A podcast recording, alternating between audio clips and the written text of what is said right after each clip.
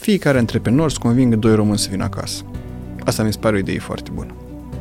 Ori un milion de antreprenori, uitați că vin 2 milioane de români acasă. Eu zic conving doi. Ce curaj are un copil sau doi copii când tatăl e lângă ei acasă, în țară aici, ce curaj are când îl vede odată la câțiva ani să duc în viață mai departe.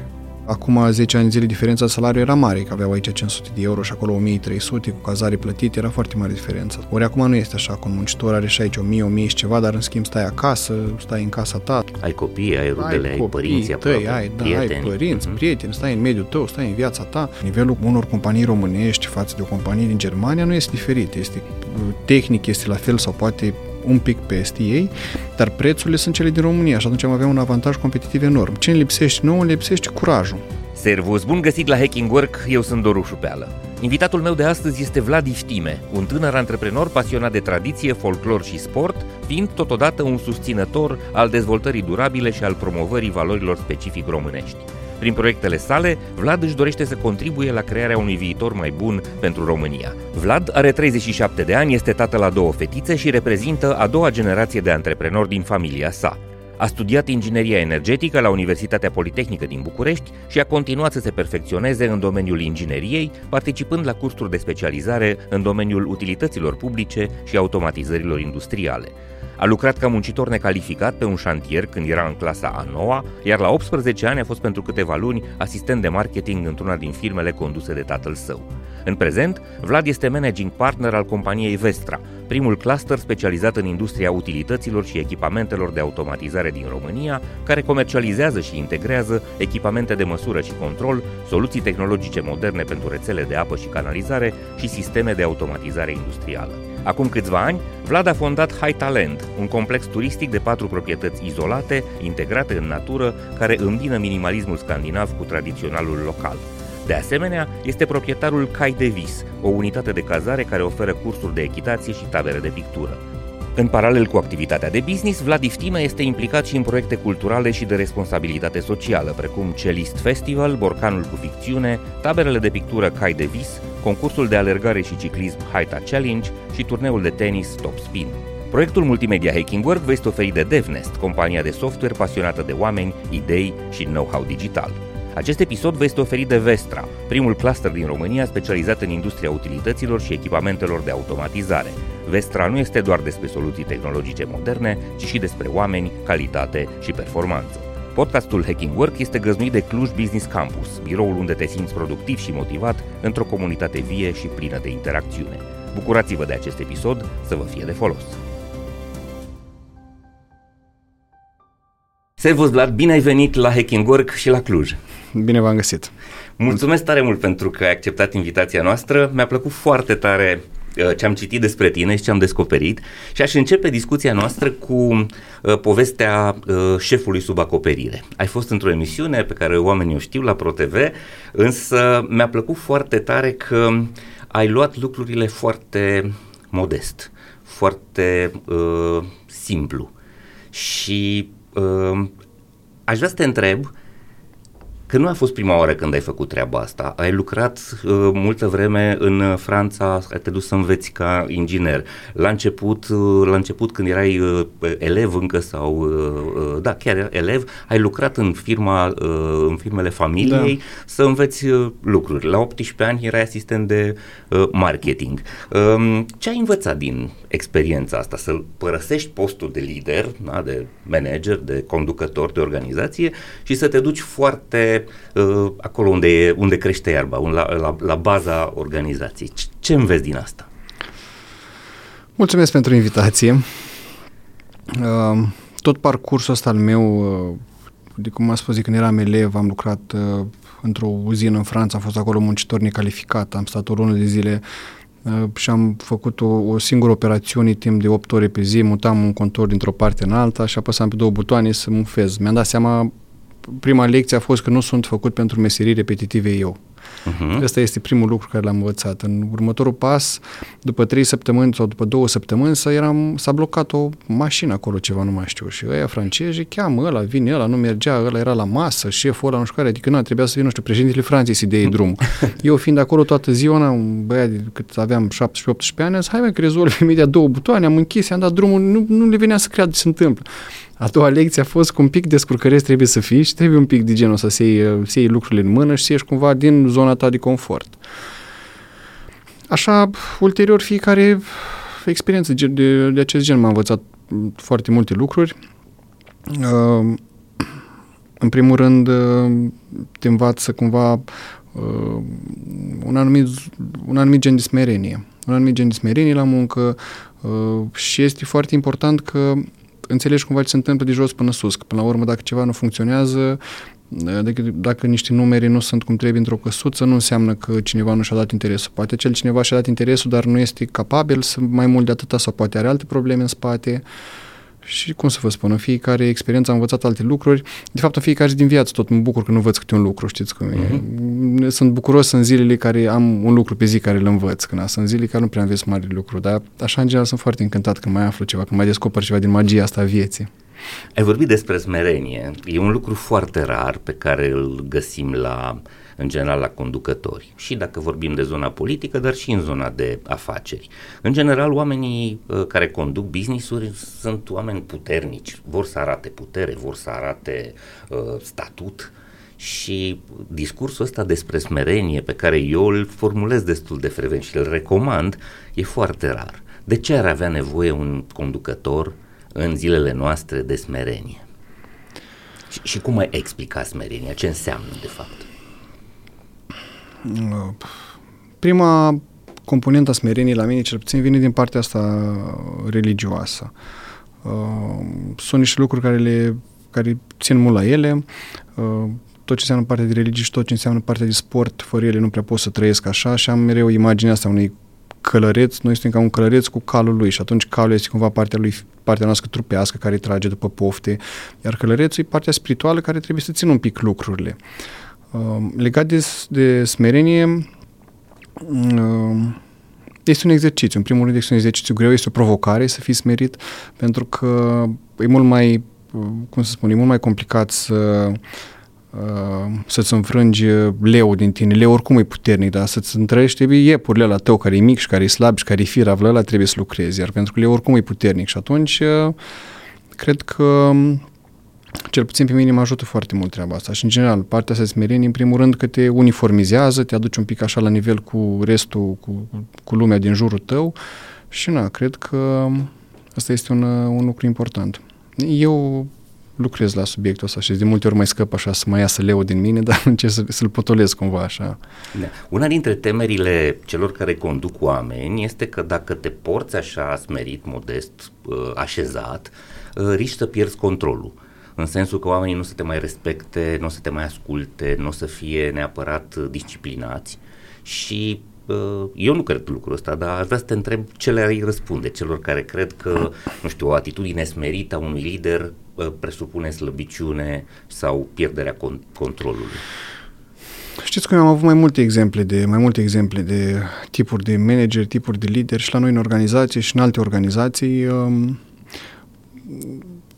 nu pot să spun că sunt oameni buni sau sunt oameni răi. Sunt oameni potriviți sau oameni nepotriviți pentru anumite situații, pentru anumiți oameni, pentru anumite organizații, iar uh, un tip care vine urlă în jură va fi tipul ăsta de acțiuni, va fi potrivit doar pentru un anumit tip de om, știți? Nu poți să faci la toți așa. De foarte multe ori mi s-a zis că Vlad, tu n-ai țipat niciodată la noi, dar dacă ne-ai spus câteva cuvinte așa cu calm, am intrat în pământ de rușine și n-am mai putut să dau ochii cu tine sau chiar am ieșit plângând de la tine din birou. Adică, na, nu știu dacă totul e să... Totul e să iei e foarte important pentru mine, cel puțin flexibilitatea asta și să încerci să te adaptezi fiecare om care discuți, să n-ai un șablon la care eu țip, eu în jur. Și atunci, na, este un mod care mi-l asum, mi-l asum de așa, de nu pot să spun conducător, nu știu dacă sunt un conducător, sunt cumva un... Nici nu știu cum să mă numesc dacă mă întrebați sincer. Acest episod vă este oferit de DevNest, compania de software pasionată de oameni, idei și expertiză digitală. DevNest este spațiul transparent și plin de oportunități unde oamenii se află în centrul tuturor acțiunilor și proiectelor. Este o comunitate în care descoperi ce te interesează și aprofundezi ce te pasionează. Cuibul în care cresc curajos și în siguranță oameni, cariere și soluții tehnologice. DevNest înseamnă evoluție și dezvoltare. Creăm oportunități, creștem o comunitate comunitate.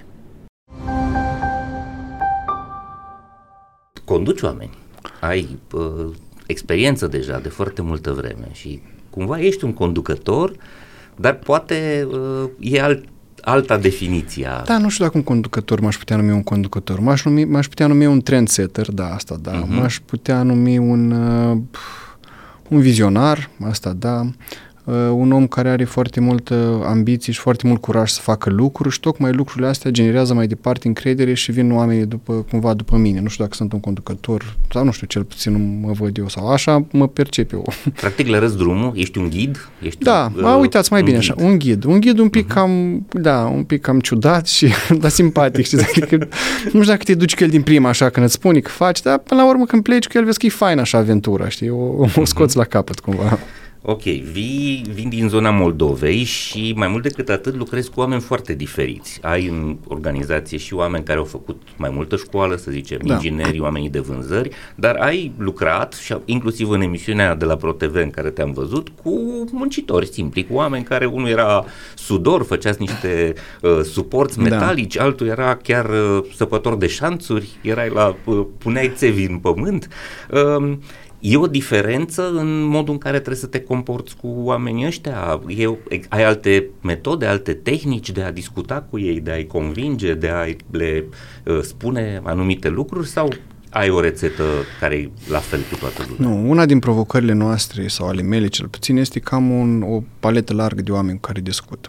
Inclusiv astăzi vorbeam cu colega mea de la marketing și spuneam că la birou din București nu avem niciunul din București. Deci toți sunt din Tulcea, din Pitești, din Ploiești, din nu mai știu din din Brașov, din Buzău, nimeni nu e din București și toți sunt foarte diferiți. Am simțit lucrul ăsta, pentru că având uh, birouri în toată țara asta, am simțit că în zonele astea, tipul, nu știu, de exemplu la Sibiu, oameni din Sibiu care discut doar cei din Sibiu, au anumit tipic așa de oameni, cei din Timișoara la fel, dar în București sau în alte părți, e foarte diferit. Eu cred foarte mult în flexibilitate, eu asta cred.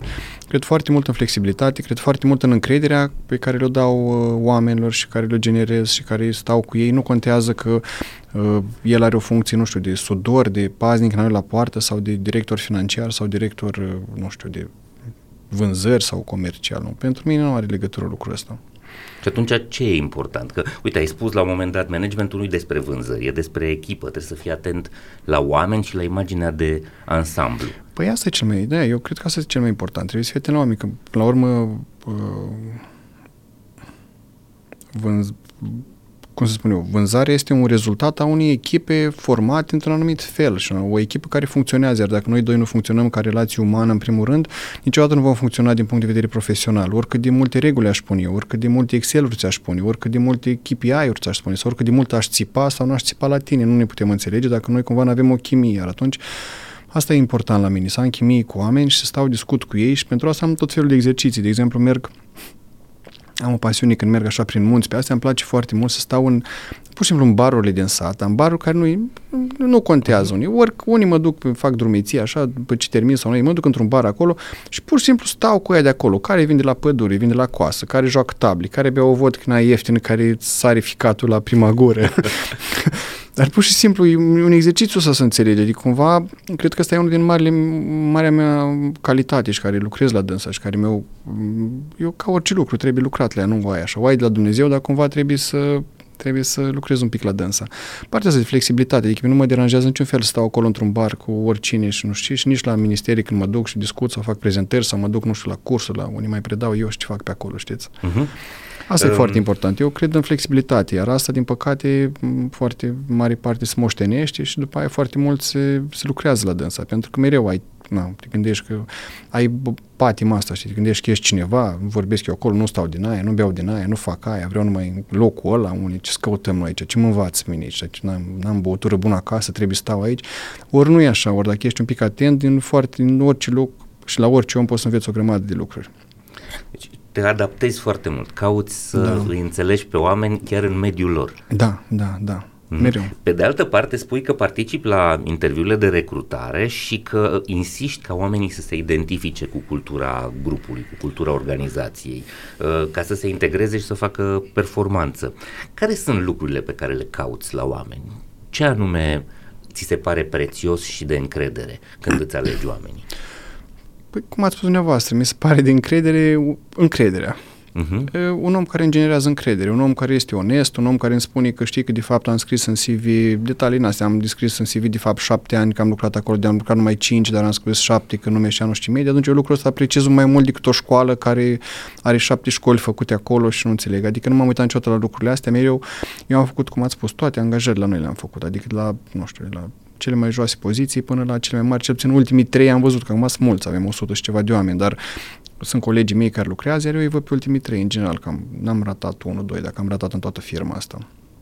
Și caut așa să am o chimie cu el, dar știți cum e, oamenii poți să te placi sau nu te placi, nu, nu prea cel puțin la mine așa funcționează, nu am așa să zici că mai... După aia sunt lucruri funcționale, dar așa ca și chimie cu organizația le vezi, na, vezi cam ce pasiune are, în ce zonă vine, știi, să-l vezi, na, îl văd după limbaj, care un limbaj ăla de lemn în care îmi spune că sunt încântați, îmi fac, îmi rupe, nori, voi, nu știu.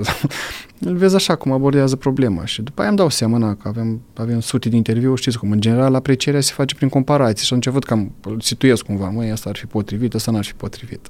Aha.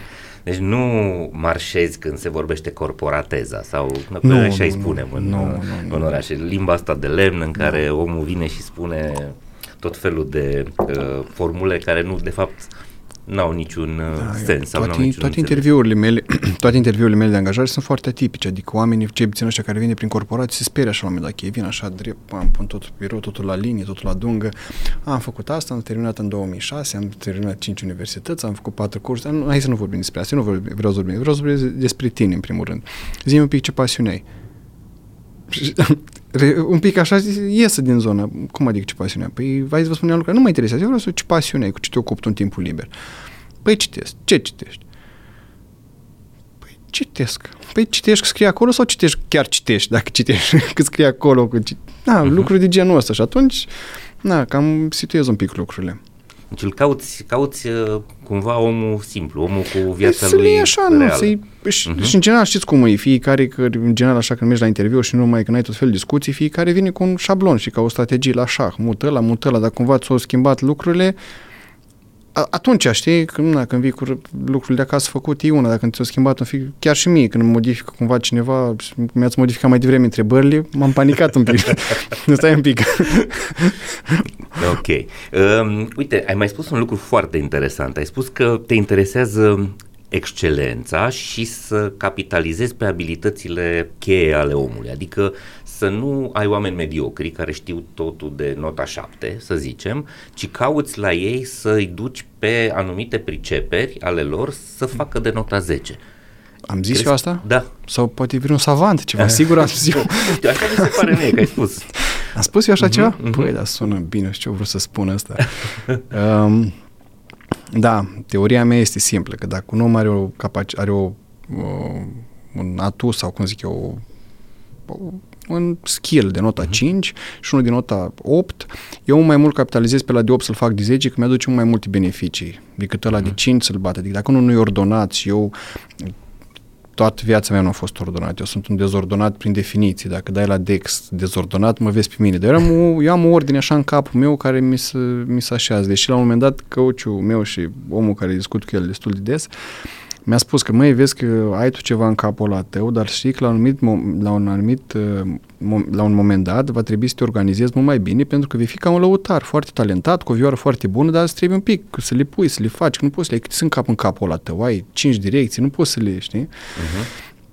Și aici vă spun că mai degrabă la unul care e dezordonat ia pe cineva care să organizeze. E mult mai adică, de fapt, ideea este mult mai simplu găsești un organizator de task și unul care să țină hârtiile și să facă alea decât unul care uh, să dea o idee genială sau să ducă un proiect până la capăt. Și atunci, dacă el e geniu în direcția asta, în deschidere de noi linii de business, în deschidere în astea, asta pentru ăla este mult mai greu și atunci investesc pe el în tema asta pentru că mi este mult mai greu să fac, să găsesc cineva în, în, cu skill-ul ăsta, știți? Că așa organizator de task mai găsim, cineva să ordoneze, să știți? Niciodată n-am să-i pun, dacă el e de 5 la ordine, la un coleg de-a meu, n-am să-i pun niciodată notă mare, știi că îți iei bonus dacă faci, nu știu, ai ordonat. Că nu e miza mea asta, dar în schimb capitalizăm pe lucrurile lui puternice.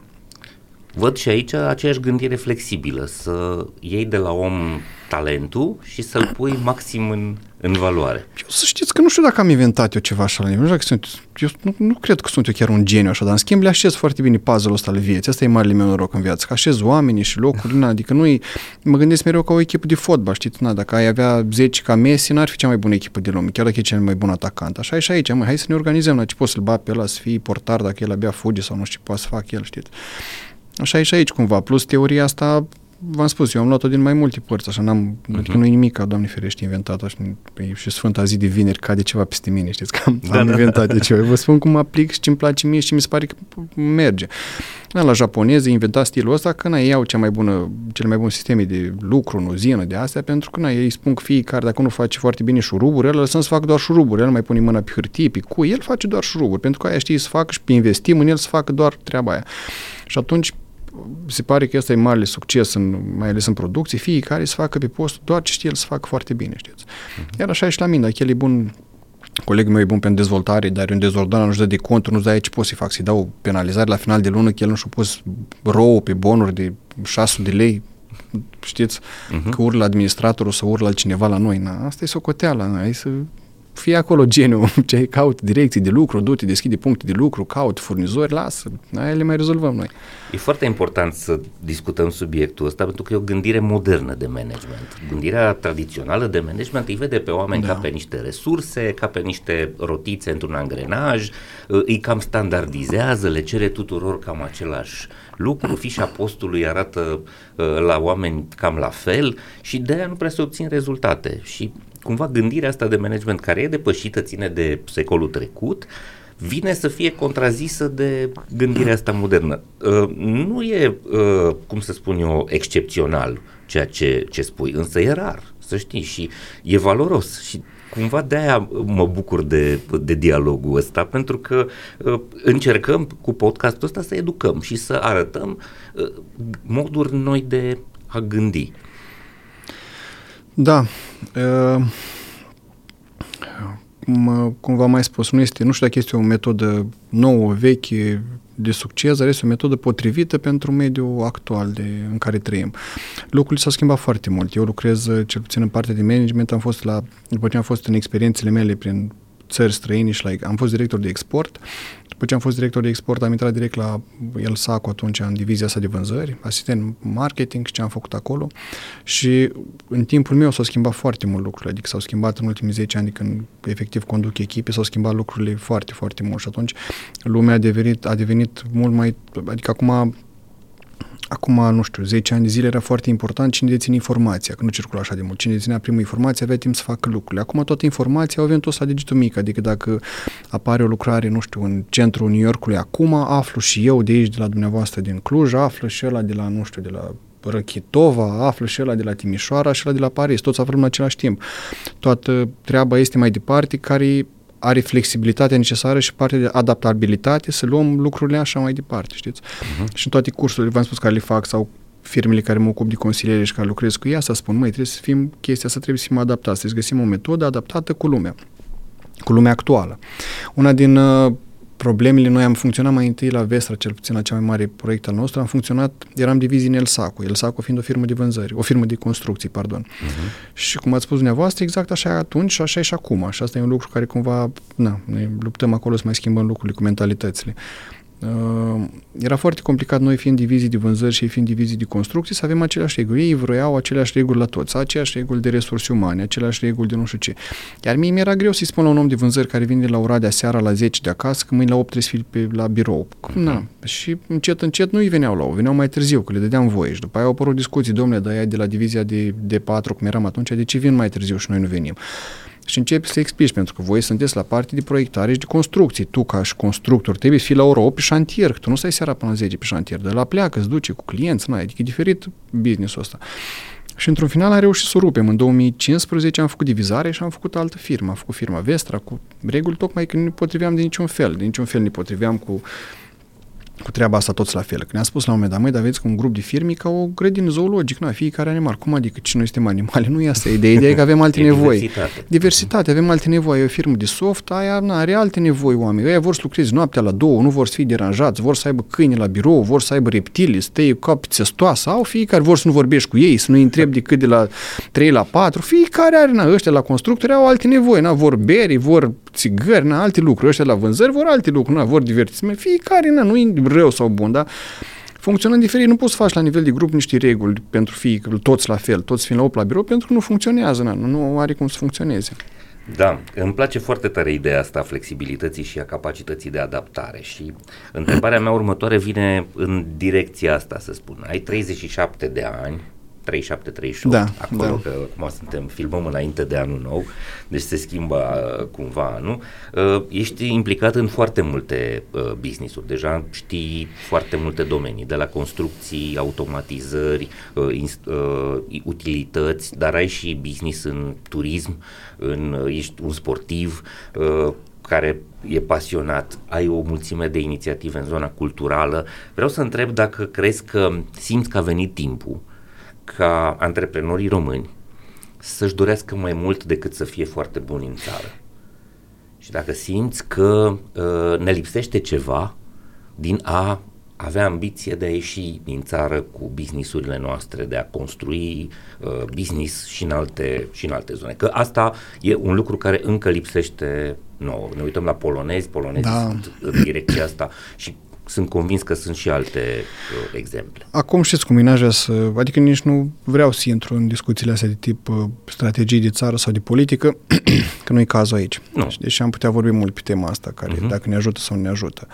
Uh, dar pe de altă parte, eu sunt, eu călătoresc foarte mult. Interes de muncă și nu numai am, nu știu, cam 20 de zile pe săptămână, pe lună, pardon, cam sunt plecat peste tot, în Europa, în majoritatea în Europa, în America, în țară foarte mult. Uh, și atunci, lucrând cu multe, multe firme din afară și cu mulți furnizori și tot fel de parteneri, cam văd cumva nivelul. Nivelul nu este foarte diferit, din păcate, sau din păcate pentru noi. Nivelul unor, unor companii românești față de o companie din Germania nu este diferit. Este tehnic, este la fel sau poate un pic peste ei, dar prețurile sunt cele din România și atunci am avea un avantaj competitiv enorm. Ce ne lipsește nouă? Ne lipsește curajul. Asta este un lucru foarte important care ne lipsește și ne mai lipsește chestia asta de coeziune, de gruparea noastră, știți, hai să facem, nu știu, mediul de afaceri al producătorilor de metal sau de lemn și să facem un cluster, pentru că nu ai când te duci la, în, la un târg și ești tu Vasile, domnul uh-huh. X sau domnul Vlad sau cum te cheamă pe tine și ai așa, una e când reprezinți interesul, uite, suntem 10 producători de lemn, ai tot ce înseamnă de la producere până la mobile, până la case, până la nu mai contează ce, știți? Uh-huh. Și atunci asta, astea, astea sunt două lucruri la care aș lucra. Adică, în general, societatea astea, cum se cheamă, organizațiile astea patronale din diverse domenii care sunt puternice și na, în domeniul apei funcționează și puternic, în domeniul construcțiilor sunt, da, mai sunt în alte domenii care nu le cunosc foarte bine eu, dar uh, asta simt când lipsește.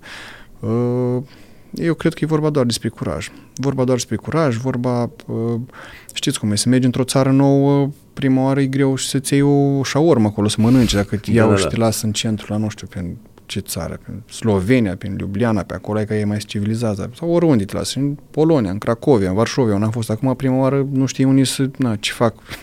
da, păi să mai cauți parteneri, să mai cauți uh-huh. piața acolo, adică cumva Îți trebuie niște lucruri foarte bine, adică trebuie să ai un, un tipar, un cap făcut, să, să știi ce e de făcut. Dar eu asta cred, curaj un pic. Deci ne trebuie curaj și organizare. Da, eu asta Alianță. cred. Da, curaj, uh-huh. organizarea să-și face, pentru că din punct de vedere calitativ n-au absolut niciunii mai buni ca noi.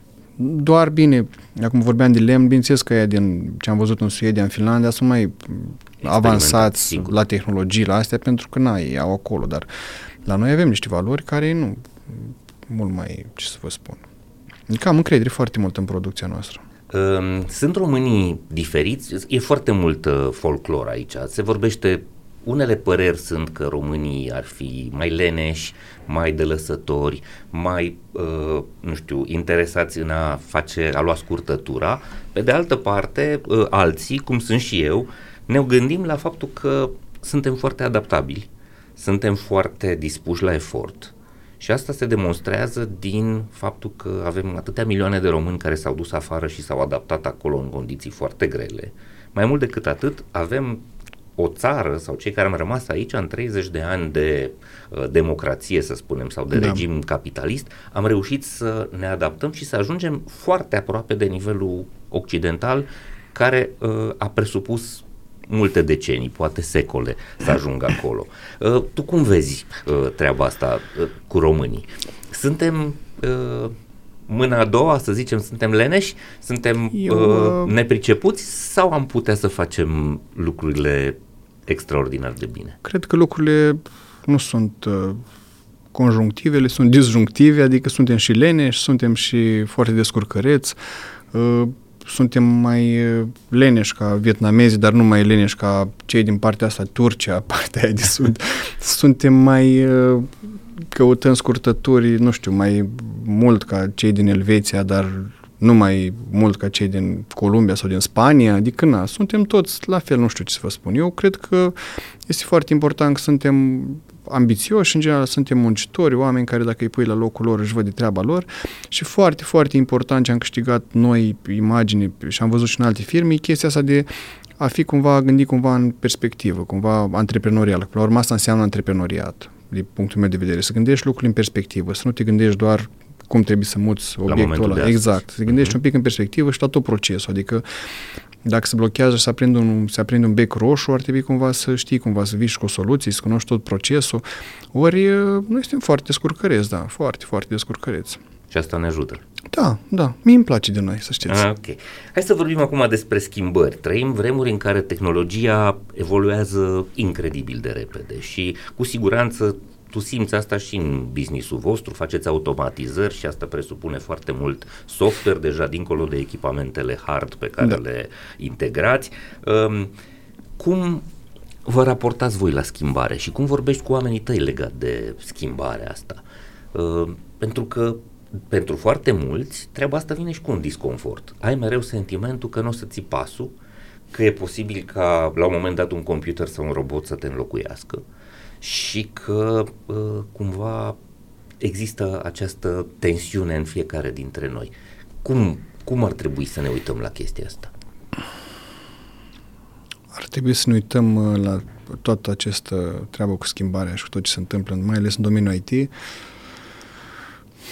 primul rând cu smerenie, uh-huh. cu calm, uh, să înțelegem că până la urmă noi controlăm, noi ar trebui să controlăm lucrul ăla și este foarte important ca acea schimbare oricum vine aproape în aproape, iar noi care, cel puțin noi în firmă, oricum suntem pe val, acolo nu simțim și dacă în fiecare zi să mai apare ceva, nu e așa un mare feeling, e mare schimbarea când mă uit trei ani în aer înapoi sau știți. Uh-huh. Și acum apar tot fel de discuții în astea de, automati, de automatizarea anumitor meserii. Sunt convins că vor dispărea meserii, Asta sunt, spun cu certitudine, vor dispărea meserii. Sunt convins că vor apărea alte meserii, adică lumea într-o schimbare, na, nu e nimic neștiut. Ca și cum acum, nici acum, nici acum, nu știu, câțiva ani zile nu era meseria de analist programator sau de analist HR sau nu știu ce meserii mai sunt acum, știți, sau nu știu, de coach sau nu știu, uh-huh. tot felul de ce mai sunt pe acum, știți, nu era înainte. Uh, lumea într-o schimbare permanentă, da trebuie să fii conștient. Eu cred că trebuie să fii conștient de ea. Trebuie să fii conștient de ea, să nu o repezi, să-ți o asumi, să vezi ce poți face, ce poți face cu, cu aceste lucruri și este foarte important să iei uh, lucrurile pozitive. Sunt și lucruri pozitive, până la urmă, în, în treaba asta. Cât de mult investiți voi în uh, learning, în învățare, în cumva adaptarea colegilor voștri la uh, mereu la noutate? E un lucru care vă preocupă? Aveți o strategie în direcția asta? Ne preocupă numai că uh, facem, avem cu departamentul de marketing și cel de HR, avem un program de educarea colegilor noștri, de, cum să spun, de întărirea abilităților lor pe anumite domenii de IT, în principiu pe lucruri ce țin de uh, cunoștințe despre furnizorii noștri, despre produsele noastre, este o permanentă, adică avem o chestie permanentă de a învăța, de a învăța și de a, de a ne auto-educa în, în direcția asta. Ok. Um, uite, e o discuție mare în România acum. Multe companii spun nu mai găsim oameni. Nu sunt oameni sau dacă sunt, nu vor să lucreze, sunt leneși, uh, sunt nu știu, de lăsători, e foarte greu să găsim oameni în România, trebuie să aducem asiatici, trebuie să facem ceva ca să cumva să se, să se schimbe lucrurile. E treaba asta reală sau e vorba doar de o, un răspuns, cum să spun eu, foarte confortabil la inadaptarea organizațiilor la piața muncii? În anumite domenii, în anumite domenii ce, ce înseamnă partea asta de muncitori efectiv necalificați, da, este o, este o problemă. este o problemă pentru, cum vorbeam mai devreme, au plecat foarte mulți în afară, uh, cel puțin și prin satele noastre, prin șantierele noastre, sunt foarte mulți plecați, oameni din sate, oameni plecați în afară, care uh, acum 10 ani zile diferența salariului era mare, că aveau aici 500 de euro și acolo 1300 cu cazare plătite, era foarte mare diferența, sau 1500 sau cât aveau ei. Ori acum nu este așa, cu un muncitor are și aici 1000, 1000 și ceva, dar în schimb stai acasă, stai în casa ta, stai cu uh, ai copii, ai rudele, ai, copii, ai părinții tăi, ai, da, prieteni. ai părinți, uh-huh. prieteni, stai în mediul tău, stai în viața ta. Na, dar eu am sesizat la foarte, foarte mulți care sunt plecați de multe vreme un anumit, un anumit orgoliu. Că dacă mă întorc acasă, mergi, știi ce o să spună la din sat? Eu am plecat în Italia sau în Spania sau aici am plecat în Belgia, am plecat ca să fiu cineva, acum ce fac, mă întorc acasă, ce am să fac eu acasă? Eu aici sunt cine sunt aici? Păi tu cine ești acolo? Ești un om care pune o gresie pe un perete și care iei niște bani la final de lună, na, nu ești. La tine în sat ești cineva. Ești nepotul ăla, ești prietenul ăla, ai, nu știu, ai niște lucruri acolo, ești cineva. Dar există foarte multe orgolii din astea că nu mai vin acasă. Vin sau și stabilesc o fel de milestone-uri, văd. Vin când îmi termin casa, își fac casa, vin când îmi termin gardul și sunt sute de case, mii de case făcute goale, mari și nu vine nimeni absolut. Dar asta, repet, sunt lucruri care nu le putem noi schimba, adică cel puțin trebuie o strategie cumva la nivel național, nu putem să, uh-huh. așa, dar uh, punctual, uh, da, pentru anumite meserii, uh, astea de bază, e destul de complicat, foarte complicat de găsit, foarte, în condițiile actuale, fără niciun suport de la autoritățile statului, foarte, foarte complicat. În restul domeniilor, nu știu, în middle și în top, se găsesc, se găsesc lucrurile, numai că ce am sesizat eu e foarte, s-au schimbat foarte mult piața de lucru după pandemie. Foarte mult s-a schimbat piața de muncă după pandemie, oamenii au devenit foarte nehotărâți, nu știu, foarte speriați, nu știu. Eu n-am fost niciodată de acord cu lucrul ăsta de acasă, home working, pentru că nu știu, mi se pare foarte, foarte complicat să fie viața ta pusă acolo unde stai, mănânci, dormi, bei, distrezi, muncești, adică, nu știu, la un moment dat se pare așa un amalgam de toate care nu mai scos la capăt.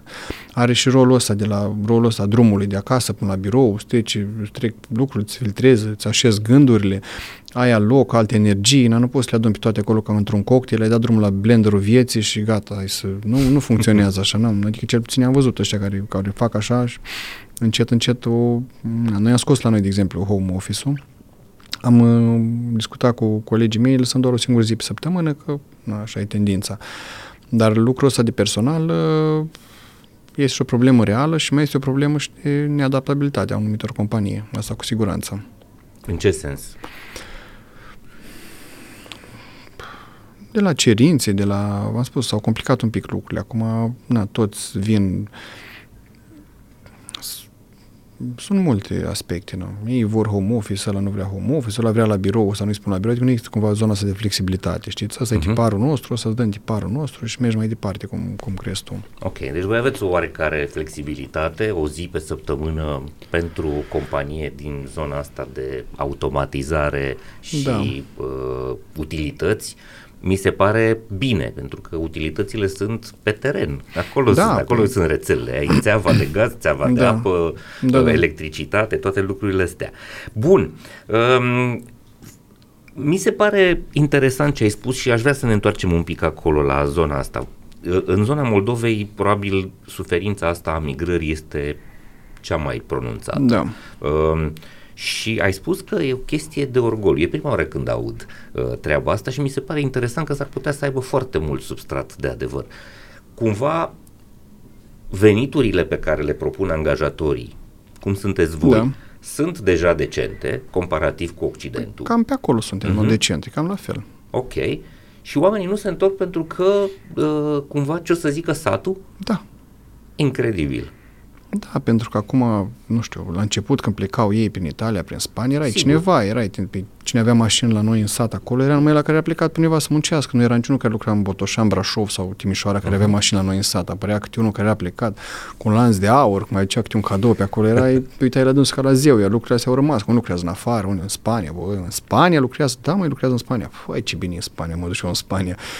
Și atunci, uh-huh. cumva, acum, dacă te întoarci, sunt foarte puțini care se întorc. Eu văd la discuții, că eu, eu sunt foarte curios de pe mine mă fascinează omul, omul în general. Omul, uh-huh. în general, ca și individ, omul ca în relații lui care le are cu alții, cu cum să faci. Și într-un detaliu foarte, așa, cumva uneori deranjante, dar încet, încet îi duc pe oameni și discuții foarte personale și foarte adânci. Și am, aflat, am văzut, am sesizat treaba asta la foarte mulți. E, dar ce o să spună lumea că vine eu acasă? Eu sunt plecat în Belgia. Măi, om, lasă tu Belgia, să vină acasă, că la fel ai copii, la ea, stai acasă. Mm. E, ce să mai spun, am mai convins unul, doi, dar restul am mai scăpat, știți cum e, ar trebui da. să ne facem unul din ăla, că fiecare să convingă doi, doi români să vină acasă. Uite, asta e bine, știți, asta am putea face. Toți antreprenorii să ne, să ne adunăm, să facem un program ăsta. Fiecare convinge doi români din afară să vină acasă. Da. Eu conving doi. E de luptat cu mentalitatea asta care, într-adevăr, nu, dacă asta e situația în sensul că oferta financiară este comparabilă și e decentă... 100% este comparabilă. 100% este comparabilă, numai că ei simt cumva alte lucruri acolo, pentru că acolo nu ai cheltuieli de viață. Ei săraci, săraci. Fiecare om nu și alege viața care vrea.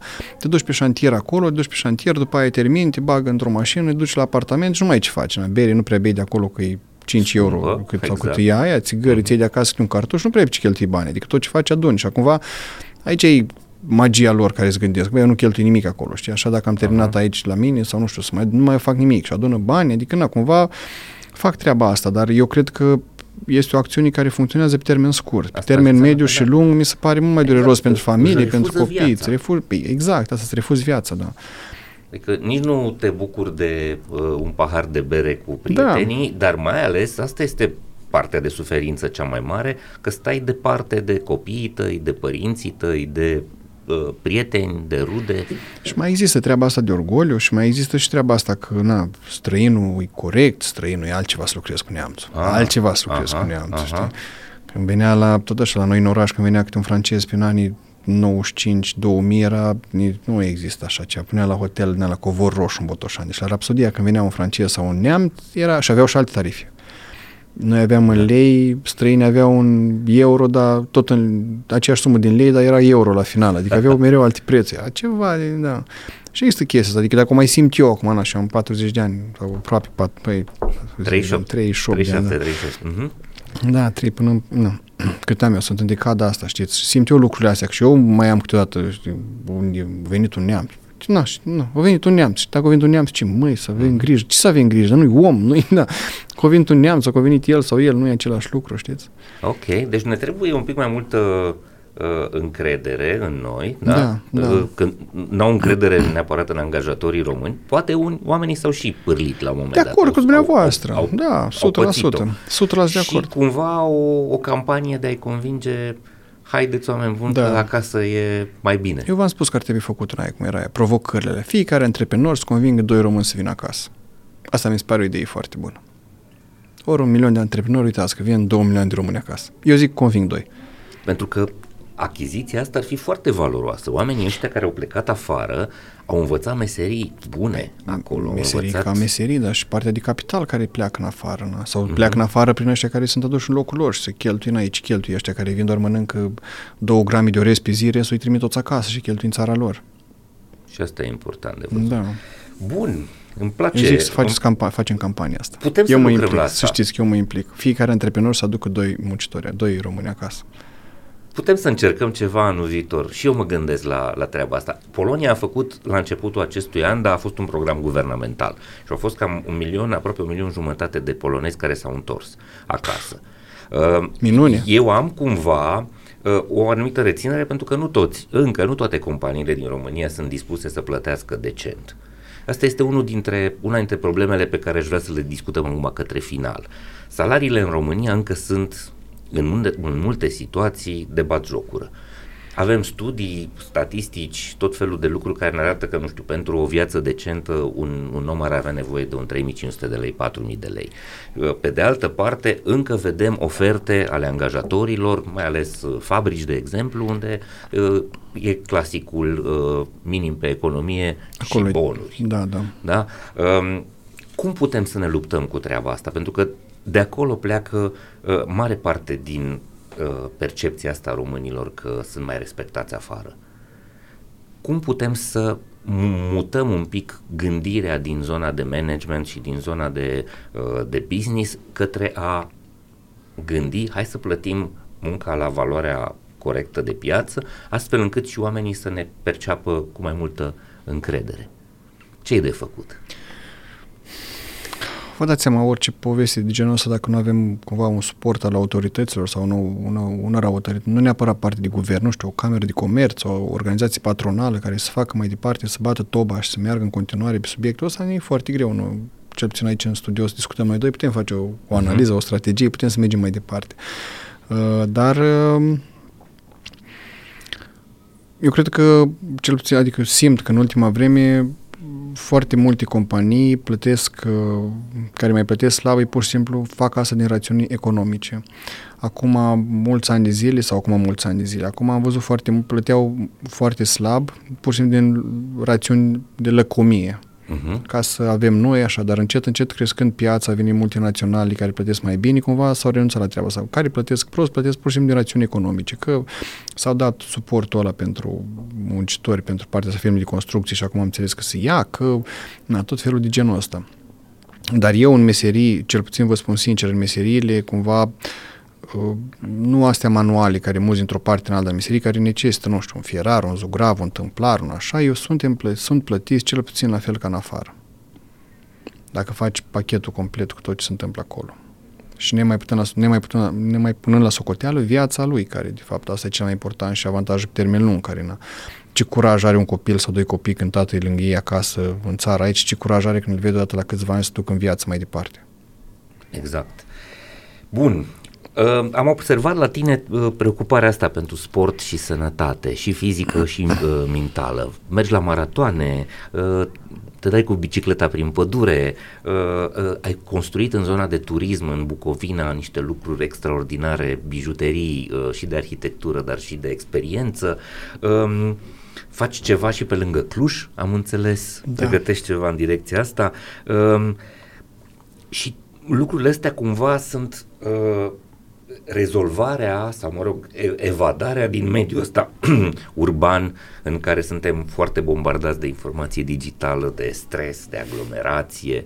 Uh, care e, uh, cum ții tu echilibrul ăsta, Vlad? Că ești forțat, ești în business, trebuie să fii în zona da. asta, uh, pe de altă parte îți găsești evadare aici. Care e rețeta? Ce le-ai spune celor care se uită? Cum să-și gândească strategia personală ca să putem să rămânem sănătoși la cap, că acolo în e primul rând, problemă. cred că, nu cred, crezutul la biserică, simt că uh, dacă individul însuși nu este salvat și nu este mulțumit cu el însuși, nu va putea salva pe nimeni în jurul lui. Adică dacă fiecare din noi nu este mulțumiți cu noi, ce facem noi, cum ne simțim cu noi înșine, cu mulțumiți, nemulțumiți, nu vom face niciodată bine pentru ceilalți. Și atunci, următorul pas am asociat, cum părintele Cleopa spunea, v-am spus că uh-huh. omul este un cal cu călărețul lui, calul e partea trupească care îi trage, care na, dai mâncare, dai ovăz, te trântește prin garduri, na, ai dai mâncare, vin roșu și carne, nu prea mai ții sub control. Și atunci îi mai tai din mâncare, îl mai pui la post, îl mai pui la sport, îl mai îngenunchezi un pic la antrenamente și atunci ai mai cu minte așa mai docil, nu îi sare așa mintea oriunde. Iar sufletul este călărețul, care nu trebuie să lăsăm lucrurile astea, na, și trebuie întărite. Ambele lucrurile astea trebuie întărite prin, prin sport, prin alimentație, prin exerciții și așa mai departe. Iar v-am spus, nevoia de sport și de uh, și nevoia duhovnicească pentru mine sunt capitale. Eu fără asta nu pot să ies. Restul după aia apare. Familia, prietenii, tot ce mai înseamnă viața asta, dragoste, habar n-am, o grămadă de lucruri. Muncă, mai încolo la capăt, știți, pentru uh-huh. care... Dar fără astea două nu prea pot, nu prea pot să funcționez. Și atunci cred că este foarte important, am spus, fiecare din noi să ne ducem într-o direcție în care ne putem controla într-un fel sau altul, să lucrăm la noi. Iar uh, asta e partea de sport. Uh, Și toate astea sunt legate cu partea de ce v-am spus de flexibilitate. Cred că e important să ai flexibil pentru că o activitate diversificată înseamnă o utilizare diversă a creierului, o utilizare diversă a cum pui problema, să nu fii mereu în același mediu și foarte ieșirea din zona asta de confort este foarte consumatoare din punct de vedere energetic, dar pe de altă parte îți dă niște, niște lucruri și niște skill-uri care nu prea le găsești altcumva, adică ai și complet. Și când duci acolo pe, de la birou unde ai toată lumea și îți faci, faci, nu știu, cafea cu lapte de cuc sau de bivoli sau ce vreau eu, să mă, arunc, să mă arunci într-un sac de dormit pe sub un brad acolo și să le lupi pe lângă mine, nu prea ți confortabil așa, adică n-ai ce mânca, ai un briceag la tine, chibritul l-ai uitat că ți l-a plecat, nu mai știi cum să o apuci, ai un pește, trebuie să-l faci să mănânci dacă nu mori de foame, nu mai ai pe cine suna, n-ai semnat la telefon, nu mai vine la să te să ducă, nu-ți mai aduci covrigi din piață, adică e complet diferit. Chiar și pentru trei zile, dar este complet diferit, știți? Și atunci îți dă niște lucruri, așa te întărește cumva în anumite domenii. Uh, și de asta, asta, sunt pasionat de toate lucrurile astea, pur și simplu pentru experiența în sine și pentru, na, pentru exercițiul nostru. Plus că, na, nici nu poți să schimbi trei orașe pe săptămână, 5 medii de mâncare și n-ai o constantă în viața ta. Eu de foarte multe ori n-am constant în viața mea, știți, sunt tot timpul diferit și asta e foarte consumator. Iar partea de cultură, ce m-ați întrebat uh-huh. și ce am discutat, uh, na, ctitoriile culturale pentru mine sunt la fel de importante ca alea fizice care le construiești o șantiere sau ce faci acolo. Na. Să lași în urmă niște oameni cu inima plină, mi se pare mult mai frumos decât să lași o conductă, să ai oameni niște. Aia nu e, ai și ai valoare, dar nu e așa. Da, ai festival de, sprijin un festival de violoncel, da. Uh, o competiție de scenaristică, uh, tabără de pictură. Uh, la, la ce ajută lucrurile astea? Ce, ce anume îți oferă ție treaba asta? Păi eu sunt uh, cum să spun, mulțumit când văd 800 de oameni închiesă din sală cu inima plină după un concert. Și că am făcut lucrul ăla și că m-am implicat să adune lucrul ăia și să se întâmple oameni, să aduci niște artiști de săvârșiți acolo. Adică cumva creez o plăcere a, pentru niște oameni. Creez o plăcere pentru niște oameni și asta mă dă cea mai mare satisfacție mie, cel puțin. E o formă de a da înapoi societății pentru că ai fost mai norocos, ai avut un traseu mai bun decât alții? Cu siguranță și asta, da, cu siguranță. Orice eveniment de responsabilitate socială este o formă de a da mai departe societății. Eu, noi cu bugetele alea putem să facem, vă dați seama, putem să-i distribuim dividende acționarilor sau pot să mă lupt cu ei și le spun hai să facem festivalul ăsta de violoncel. Până la urmă, na, poate cineva nu poate înțelege de ce o firmă care vinde contoare face un festival de violoncel alături din asociația Placelo, cu Răzvan Suma, cu el, cu tot, toată lumea de acolo. Na. Nu poate înțelege treaba asta. Dar, pe de altă parte, nu putem lucra toți numai la hard skill-urile noastre, nu trebuie să lucra și la astea soft. Și atunci, oricum, fiecare eveniment de genul acesta, acesta este înglobat într-o chestiune comercială. La noi avem, de exemplu, în timpul festivalului avem partenerii, companiile care vin la eveniment, își rezervă o seară în care vin artiștii într-o anumită locație, mănâncă și invită parteneri, stau acolo, discută, ascultă un concert la aproape de violoncel sau ce ascultă fiecare, știți? Uh-huh. Adică cumva sunt îmbrăcate, toate evenimentele astea sunt îmbrăcate, au și o componentă comercială, nu mai pentru, știți. Dar, uh, na, ne-a ajutat mult, ne-a ajutat asta mult și ne-a ajutat să, cum să spun, am vrut să, eu vreau să părem o organizație mai umană, așa, știți, mai aproape de oameni, mai, na, nu e o firmă care vine, când definitiv noi vinem contoare dacă e așa, ce face Vestra. Dar nu este, nu este așa, nu este doar așa, pentru că de fapt nu vine în contoare, de fapt noi ducem apă și unitate de măsură a oamenilor într-o anumită, în anumite zone. De fapt, noi manageriem cea mai importantă resursă a Pământului la momentul actual, care este apa, și așa mai departe, știți? Adică cumva trebuie să avem partea asta umană, o componentă mai mult umană la noi, știi, nu mai mecanic. Iar prin evenimentele astea să încercăm să facem, asta, asta mă lupt să fac. Vlad, hai să încheiem așa, uite, ești, la, ești unul dintre antreprenorii aflați la a doua generație în business. Da. da? Tatăl tău a început uh, businessurile probabil după 1990, da. uh, tu ești generația a doua, deja ai acasă generația a treia, da. sunt copiluți încă, dar uh, vreau să te întreb, ce faci tu la fel ca tatăl tău, adică ce ai păstrat de la el și ce faci diferit pentru că gândești altfel?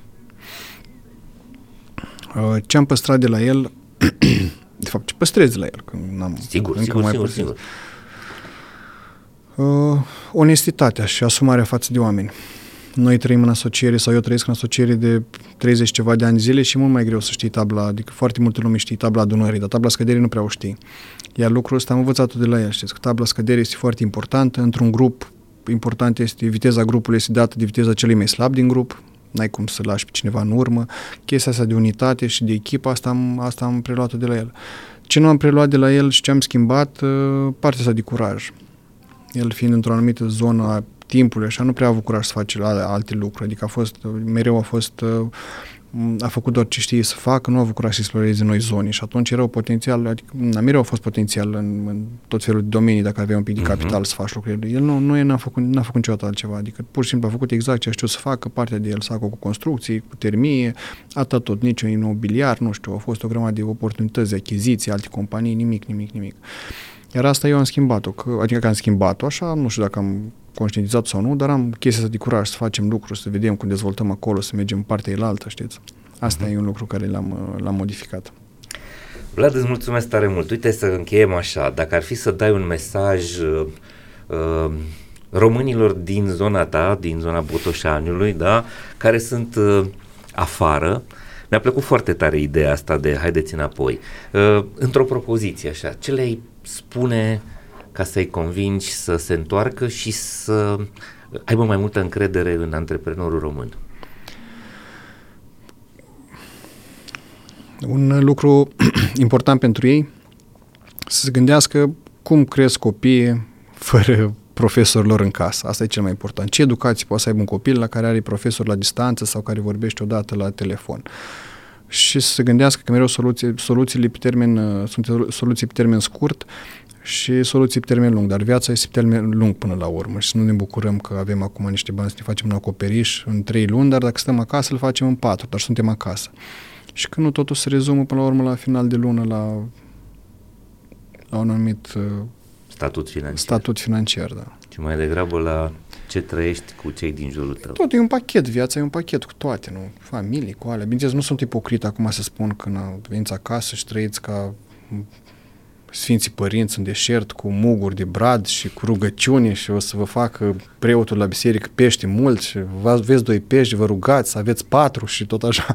Nu e despre asta vorba, dar acum în momentul de față este o situație conjuncturală în țară de câțiva ani de zile care salariile sunt bune. Nu mai trebuie să avem un pic de curaj, trebuie să avem un pic de curaj. Iar eu vreau ideea, nu o mie de antreprenori, o sută de antreprenori să convingem să aducă doi români acasă. Vlad Iftimez, mulțumesc tare mult. Mesaj foarte pozitiv și surprinzător pentru mine, uh, surprinzător de pozitiv.